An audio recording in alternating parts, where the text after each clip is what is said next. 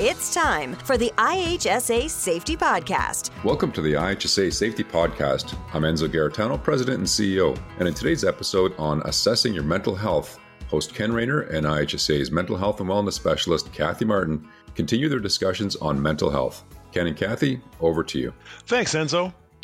Kathy Martin, we're back once again to do another podcast on mental health. I believe this is the fifth one that uh, you and I have done together. So it's great to have you back. Thank you for joining us once again. The title of this particular podcast is Assessing Your Mental Health. So, Kathy, my first question is why are we discussing assessing mental health as opposed to assessing mental illness? Don't the two essentially mean the same thing? Well, Ken, thanks for having me back. And yeah, that's a really interesting question. Um, the short answer is well, it depends on who you are, as every person's really going to view this differently. And my hope, of course, is that people uh, start to think of their mental health in the same way that we do, or most of us do, with our physical health.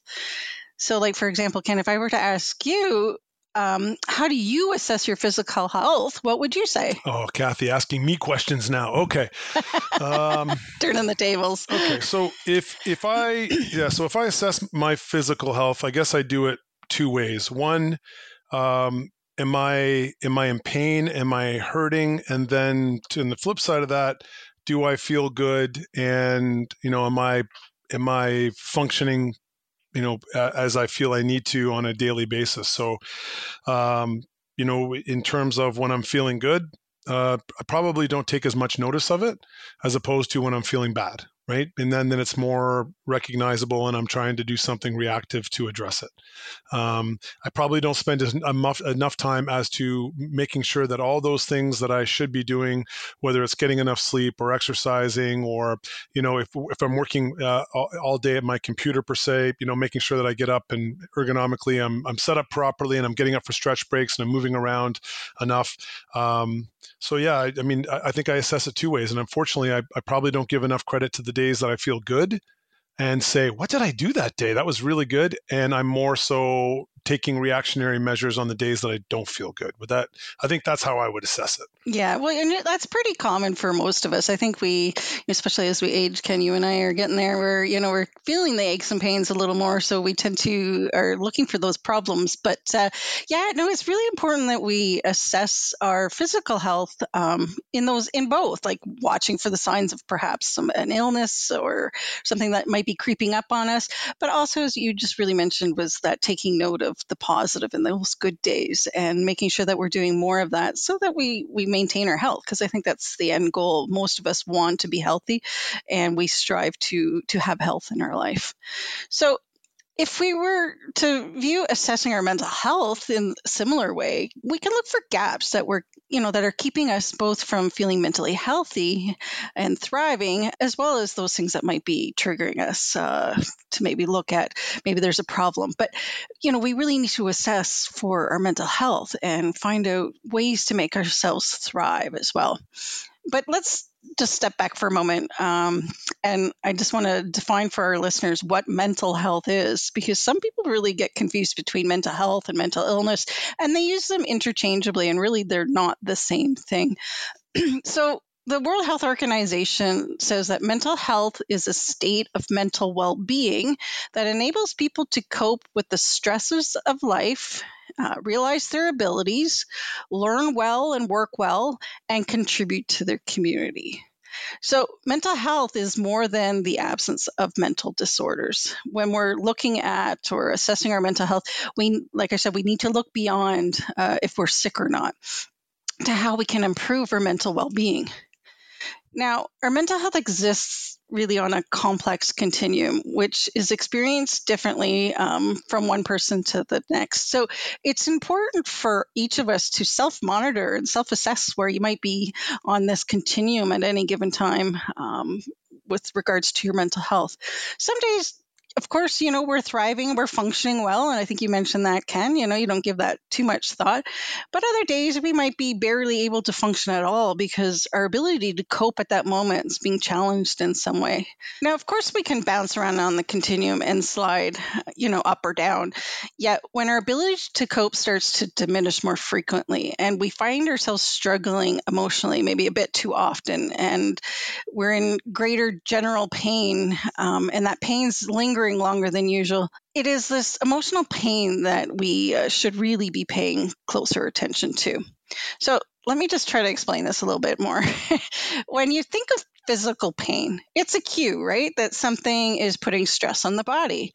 Now, we can also think of mental pain or mental distress as a cue that something is stressing our mind or our emotional limits. So, luckily, you know, we know we're very adaptable creatures as humans, and we can usually deal with a lot of physical and emotional stressors and pain. But what do we do when we find we're not coping?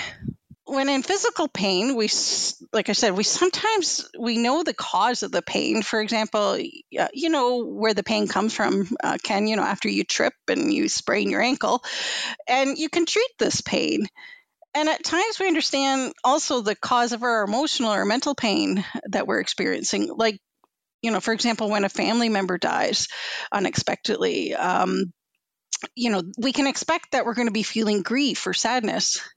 We also know that these pains typically are temporary be it the grief or the you know the sprained ankle. And we can trust that we can cope and manage because we perceive them as temporary pains and we have a reasonable hope that they'll typically heal in time. However you know what about those times when we don't really know the cause of our pain? So kind of going to turn the tables again and ask you another question. Um, if you had physical pain um, and it's making it really hard for you to cope with your daily living. For example let's say your leg is really pain in a lot of pain it's keeping you from being able to go to work or you know maybe to the hockey game. And would you you know i guess the question is would you go to a health professional for some kind of physical assessment if you didn't really know the cause of this leg pain Yes, if it was impeding my ability to enjoy life, absolutely. Yeah. Yeah, I think uh, you know most of us would say, well, that's a stupid question.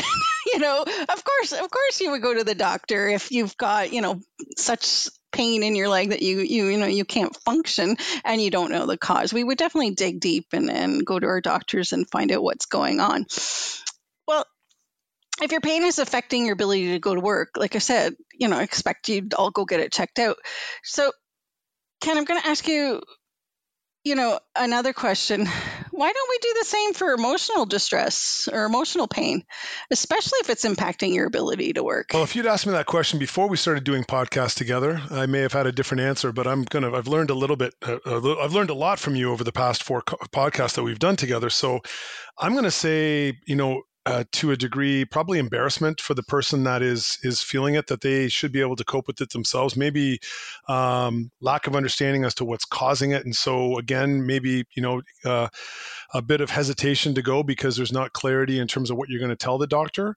Um, and I guess, you know, going back to one of the podcasts we've done before, Kathy, I guess the stigma of everything in terms of, you know, it's it's very simple. You you have a physical pain, you hurt your leg, your knee, your back. Um, most people understand that. Um, if you're feeling blue and you can't get out of a funk, does everybody understand that? And do you even really feel comfortable going to explain that to a doctor? I, I I'm, I'm feeling more comfortable now after all the discussions you and I have had together. But I'd say that in most cases, or if you if you rewound my life uh, going back a bit, no, I, I probably wouldn't go. You're right, Ken. I think you hit it, you know, the nail on the head there with the stigma piece. I think that's a really big piece. In you know, and it's it's funny because most of us know when we're struggling with emotional pain and that and when we're not coping well with our stressors. But society gives us these mixed messages and tells us we should deal with it because, you know, after all, we're all stressed, right?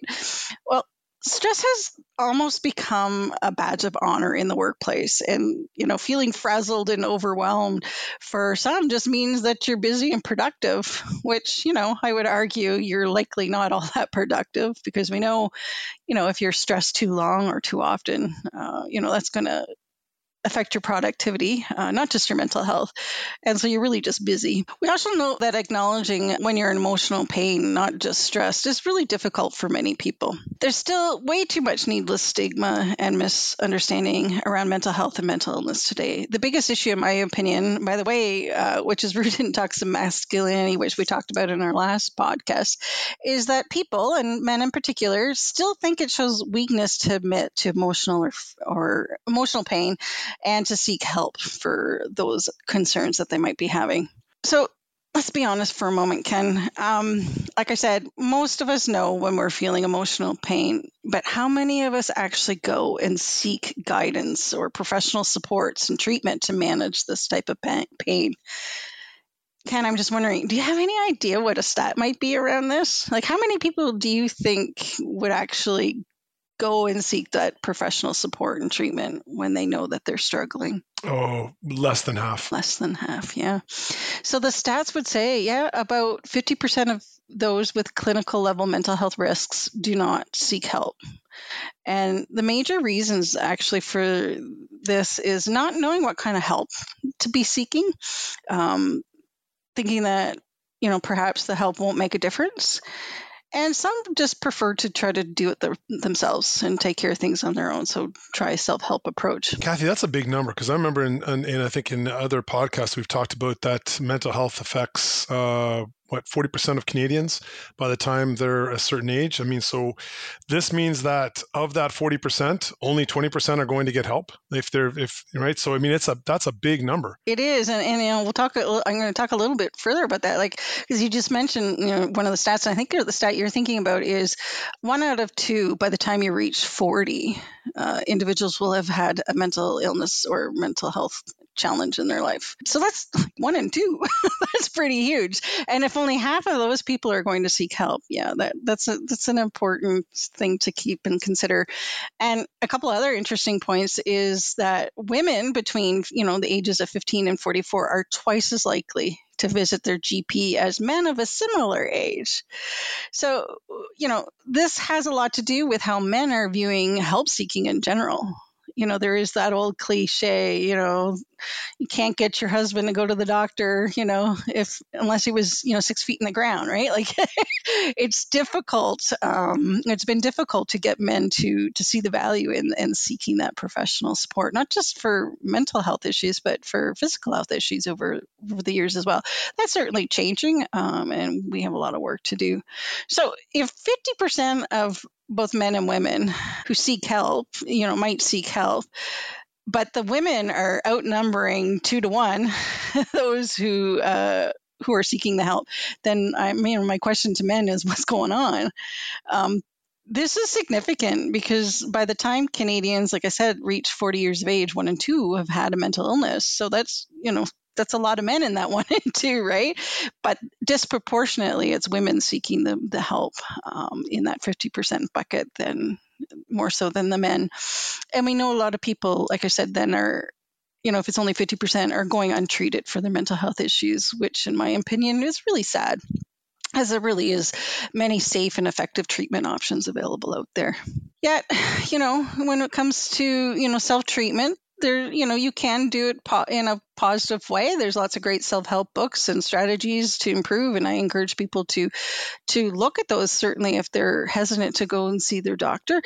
But unfortunately many people would rather self-medicate uh, the pain away um, and maybe turn to these you know more quacky kind of do-it-yourself self-help treatments that are you know on the internet which you know full of uh, weird things that you can do to try to improve your mental stability on the internet.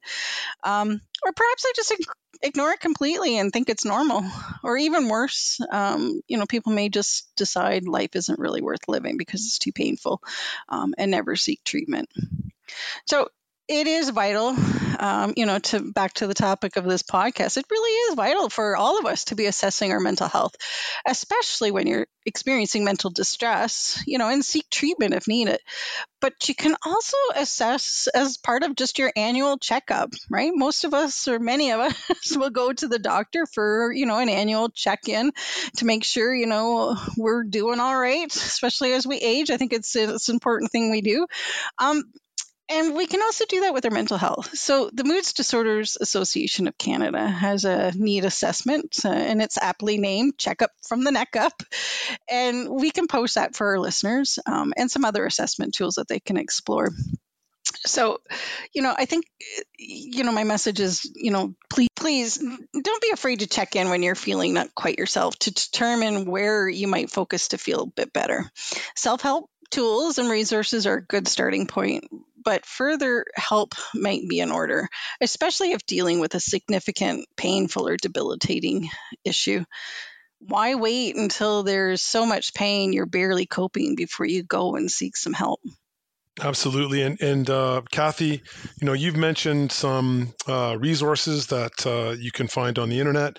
Uh, you've created uh, some safety talks. That you know, there's a safety talk associated with each one of the podcasts that you and I are doing together. So, in the IHSA safety talk on assessing your mental health, you mentioned that for staying in top physical condition, it takes work, exercise, diet, sleep, healthy eating, etc. Well, how would somebody create a mental workout? Plan to keep them in top mental condition? Uh, and what would it include? Most people intuitively know um, we're all different when it comes to personal physical resilience or physical fitness and that there's many factors that weigh into someone's physical resilience things like genetics lifestyle habits your personal experiences plus things we don't often think about like access to good food or stable employment and shelter and so much more so, physical resilience is impacted not only by one's personal traits and behaviors, but also by the social and economic influences around them. And well, guess what? mental resilience is the same. Kathy, you mentioned a term that I'm not familiar with. You said mental resilience here, mental resilience. What exactly does that mean? Well, according to, you know, the American Psychological Association, mental resilience is the process and outcome of successfully adapting to difficult or challenging life experiences, especially through mental, emotional, and behavioral flexibility and adjustment to external and internal demands. So basically, you know, it's about flexibility and, and adjusting to life's challenges and adapting and being able to bounce back ultimately is, is what mental resilience is talking about. And there's a number of factors to contribute to how well people adapt to adversities. Predominantly among them are the ways in which individuals view and engage with the world around them, the ability and the quality of social resources, and their specific coping strategies. And there's been psych- lots of research, and psychological research demonstrates that resources and skills associated with um, a more positive adaptation or greater resilience can be cultivated in practice. So, good news is resilience is learned, and it can be learned at any time and at any age. So, you know, I, I, really encourage folks to consider how mental resilience uh, fits into their daily life and how they might build that, just like they might try to build their physical health. Like building a muscle, right? Increasing your mental resilience takes time and intentionality. And the APA tells us that focusing on four components that's connection, wellness, healthy thinking, and meaning that these can empower you to withstand and learn from difficult and traumatic experiences. So, back to your question if I were to give viewers a mental workout, I would encourage listeners to increase their capacity for resilience to cope with and also grow from the difficulties life throws at them. Okay, so you mentioned the uh, the American Psychological Association, the APA, and you mentioned that they have four core components. So, connection, wellness, healthy thinking, and meaning.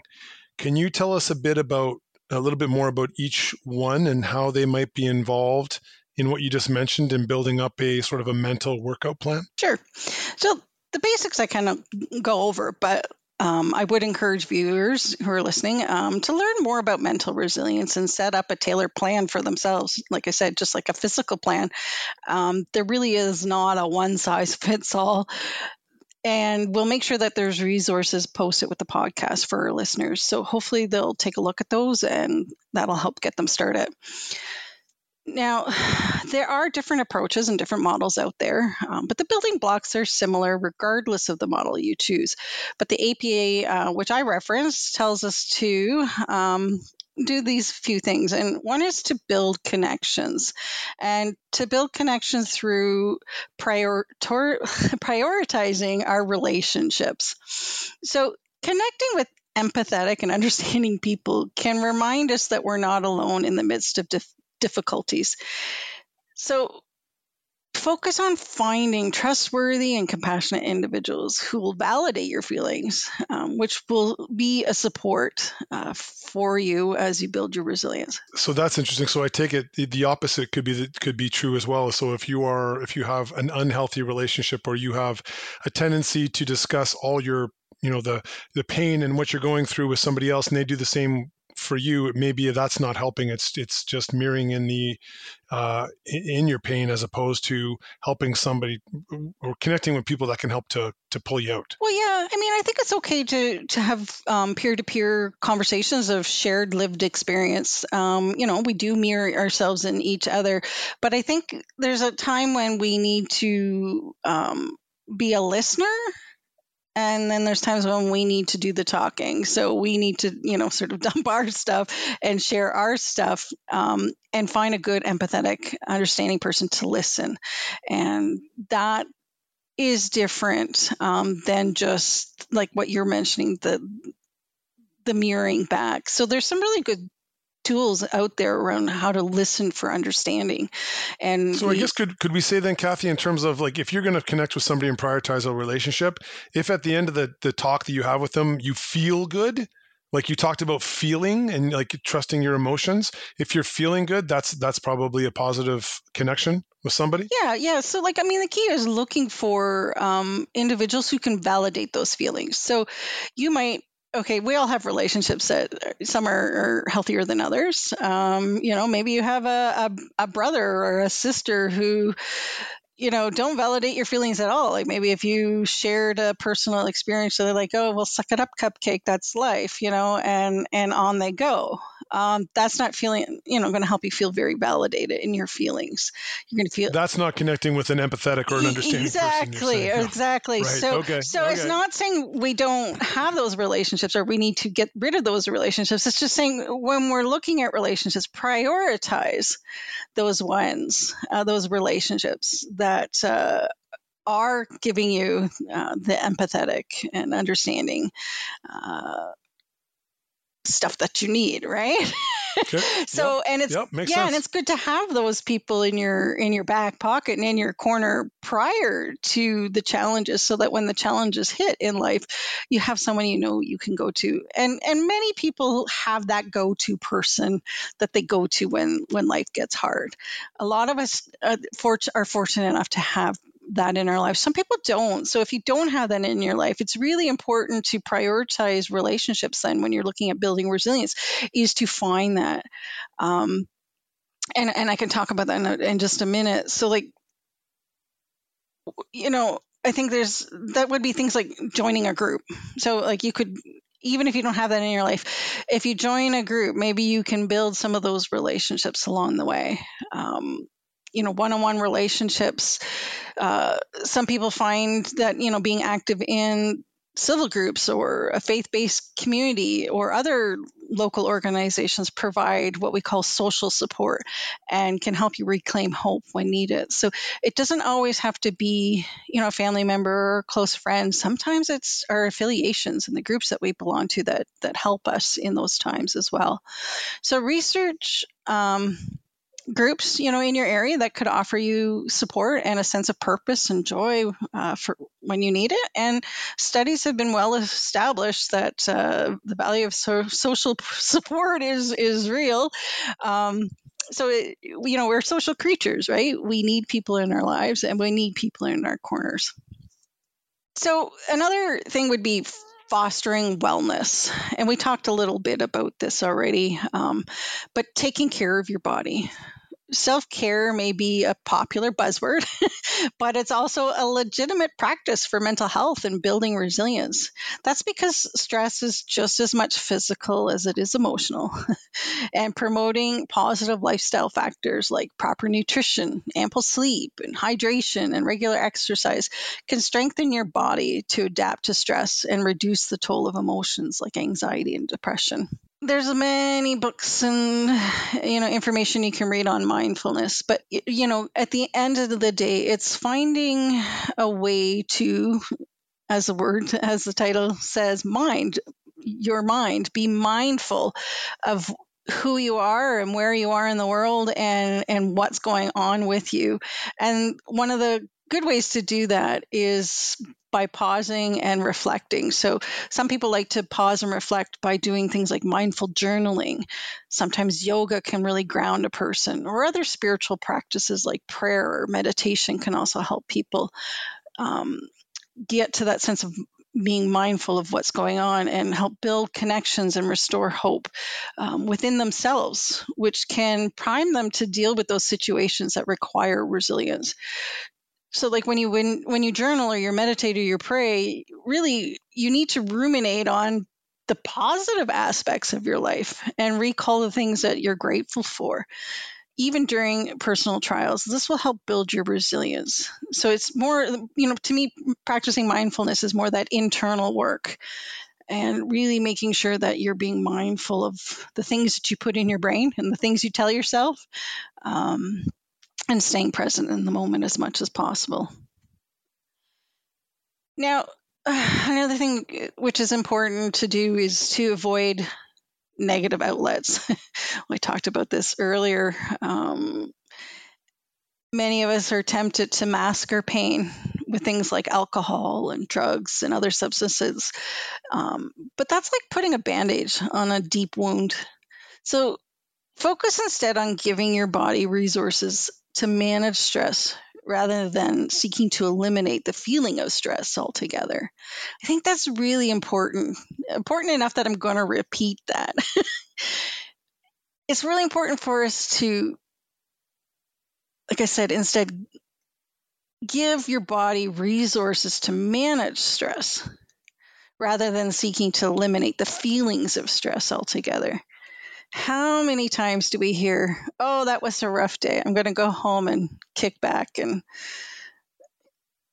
take a, you know, have a couple beers or get blottoed that, that night. Um, it's pretty common. It can take the edge off the stress, but it's just masking it. Um, if you, you know, if you drink enough, it can totally eliminate it as well. But it's not helping us really manage what's going on. Now, another key area of building resilience is finding purpose. And there's many ways we can do that. Um, one way is is helping others. Whether you're a volunteer with a local homeless shelter or simply supporting a friend in their own time of need, you can garner a sense of purpose and foster self worth and connect with other people and tangibly help others all of which can empower you to grow in resilience. And another is to be proactive. You know, it's it's helpful to acknowledge and accept your emotions during hard times, but it's also important to help you foster self-discovery um, by asking yourself, "What can I do about a problem in my life?" Like, don't wait for the problems to overwhelm you. But if there's a problem happening, start taking more of a proactive approach. What can I do about this? If the problem seems too big to tackle, then break it down into more manageable pieces. And this really helps us to, which I think the next part is move toward your goals develop some realistic goals and do something regularly, even if it seems like a small accomplishment that enables you to move towards the things you want to accomplish. Instead of focusing on tasks that seem unachievable, ask yourself, what's one thing I know I can accomplish today that helps me move in the direction I want to go? For example, if you're struggling with the loss of a loved one, you might want to move forward and you sorry and you want to move forward then you can perhaps join a grief group uh, in your area.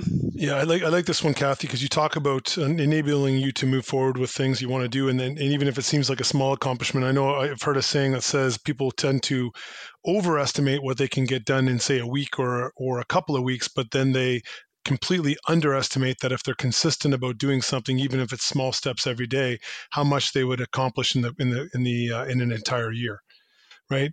So it's about, you know, listen, small steps, but small steps over a period of a year add up to a, a, a lengthy journey, right? Exactly, for sure. And we can, I'm sure many of the listeners can think of many things. you know, I think of, of, uh, you know, myself included. Um, oh, going to start that diet. It seems overwhelming when you want to drop, you know, let's say 100 pounds, but you just keep chip, chiseling away at it, keep doing one thing at a time, it will slowly happen, right? And I think it's, you know, there's goals. We all have various goals um, in our life and got to just keep working at them. And another good uh, another part of resilience too is building resilience is looking for opportunities um, for that self discovery people often find that they've grown in some aspect as a result of a struggle. You often hear that, right? You know, um, what doesn't you know what doesn't kill you will make you stronger. I think that's a cliche for this. Um, you know, after a tragedy or hardship, people have reported better relationships and have had a greater sense of strength, even while feeling vulnerable. So look for those opportunities in those hard times for that self discovery. What is actually helping me here? Um, you know, that can increase your sense of self worth and heighten your appreciation for life. Now, another area of um, building resilience is embracing healthy thoughts. This is hard for many of us, um, but it's work that we all we all do and we all need to continue to do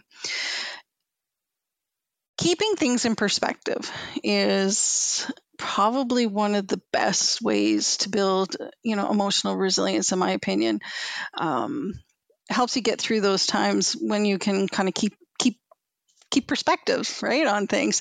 So how you think can play a significant part we know in how you feel and how resilient you are when you face uh, when you're faced with obstacles. So try to identify areas of irrational thinking, such as the tendency to catastrophize difficulties or assume the world is out to get you, or adopt a more balanced and realistic thinking pattern. First, for instance, if you feel overwhelmed by a challenge, remind yourself that what happened to you isn't an indicator of how your future will go and that you're not helpless.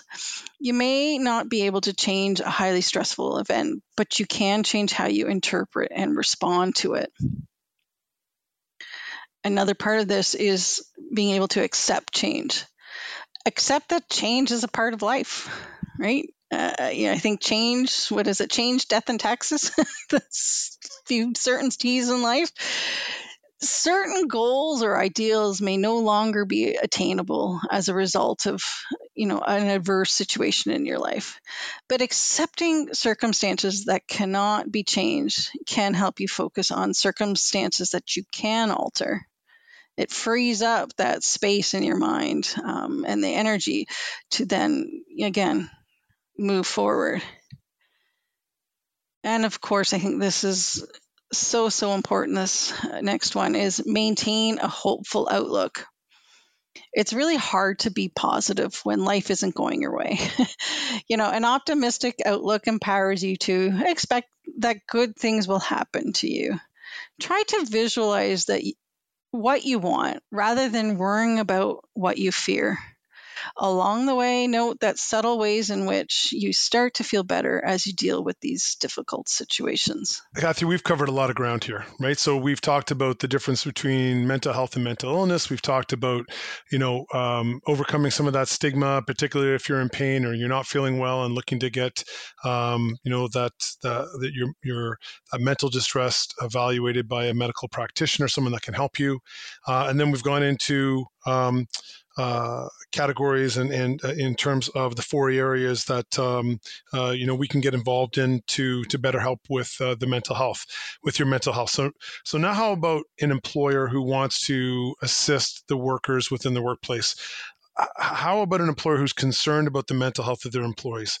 What recommendations would you make to them in terms of what they can do? Well first, we must be looking at mental health um, beyond the illness lens in workplaces. We, you know, we don't think much about positive mental health when everyone around us is happy and coming to work, you know, thriving. It's when things are going south for a person that uh, workplaces tend to stop and take notice. So now workplaces can have a definite influence on positive mental health, but they can also be the cause of mental distress or workplace stress, we call it, which can lead to poor mental health outcomes. So employers that are working towards creating a psychologically safe and healthy workplace um, will be creating space where positive mental health can flourish. And, you know, in my opinion, should all employers should be actively working to assess and manage uh, psychological health and safety through controls um, and helping to manage workers' work related uh, stressors. Now, of course, even when workplaces do this, there'll always be a need for mental health support in the workplace, as not all stressors are work related. Many issues that overwhelm workers' ability to cope can um, can and often do come from external stressors beyond the control of the employer. There is just one caveat, however. Um, in 2019 survey, uh, a survey of working Canadians, 75% of respondents said that they'd be reluctant or would refuse to disclose a mental illness to an employer or coworker. So, does this mean we shouldn't bother talking about this stuff or offering support? Well, simply no. It just means we have a ways to go to get workplaces uh, to be more psychologically safe enough for workers to open up and for workers to see the value in the support offered through workplaces and their coworkers. So employers can, you know, train their workers at all levels to recognize when someone might be struggling and how to reach out and offer emotional support. This is a good step to take, but it but I can't stress it enough that if workplaces are not strategically looking at how to improve psychological health and safety, this will just fall flat as many will not feel safe to speak up, right? We've heard like the stat there 75% don't feel safe to speak up. Um, and in some workplaces, this is really for good reason. So I guess, you know, I'll recap today's podcast. We'll wrap things up. Um, by just saying, you know, notice when you're not coping well with life stressors, assess what might be going on and seek help when you need it. And better yet, be proactive and build resilience so that when life stressors do hit you, you're able to cope and bounce back quicker. And also, don't forget to support others along the way because, you know, we all need support from time to time. And, you know, with one and two as the stat, next time might be your time. Uh, well said. Thanks, Ken. Well said, Kathy. Thank you so much. And thank you for all the information you provided. This was a massive topic to cover today, assessing your mental health. So thank you for uh, all the guidance and um, wisdom you provided to us today and to the listeners. So thank you, Kathy, again for joining us on Assessing Your Mental Health on the IHSA Safety Podcast. Be sure to subscribe and like us on your podcast channel and visit us on ihsa.ca for a wealth of health and safety resources and information, including mental health. The IHSA Safety Podcast. For more episodes, tips, and all things safety, go to ihsasafetypodcast.ca. Thanks for listening.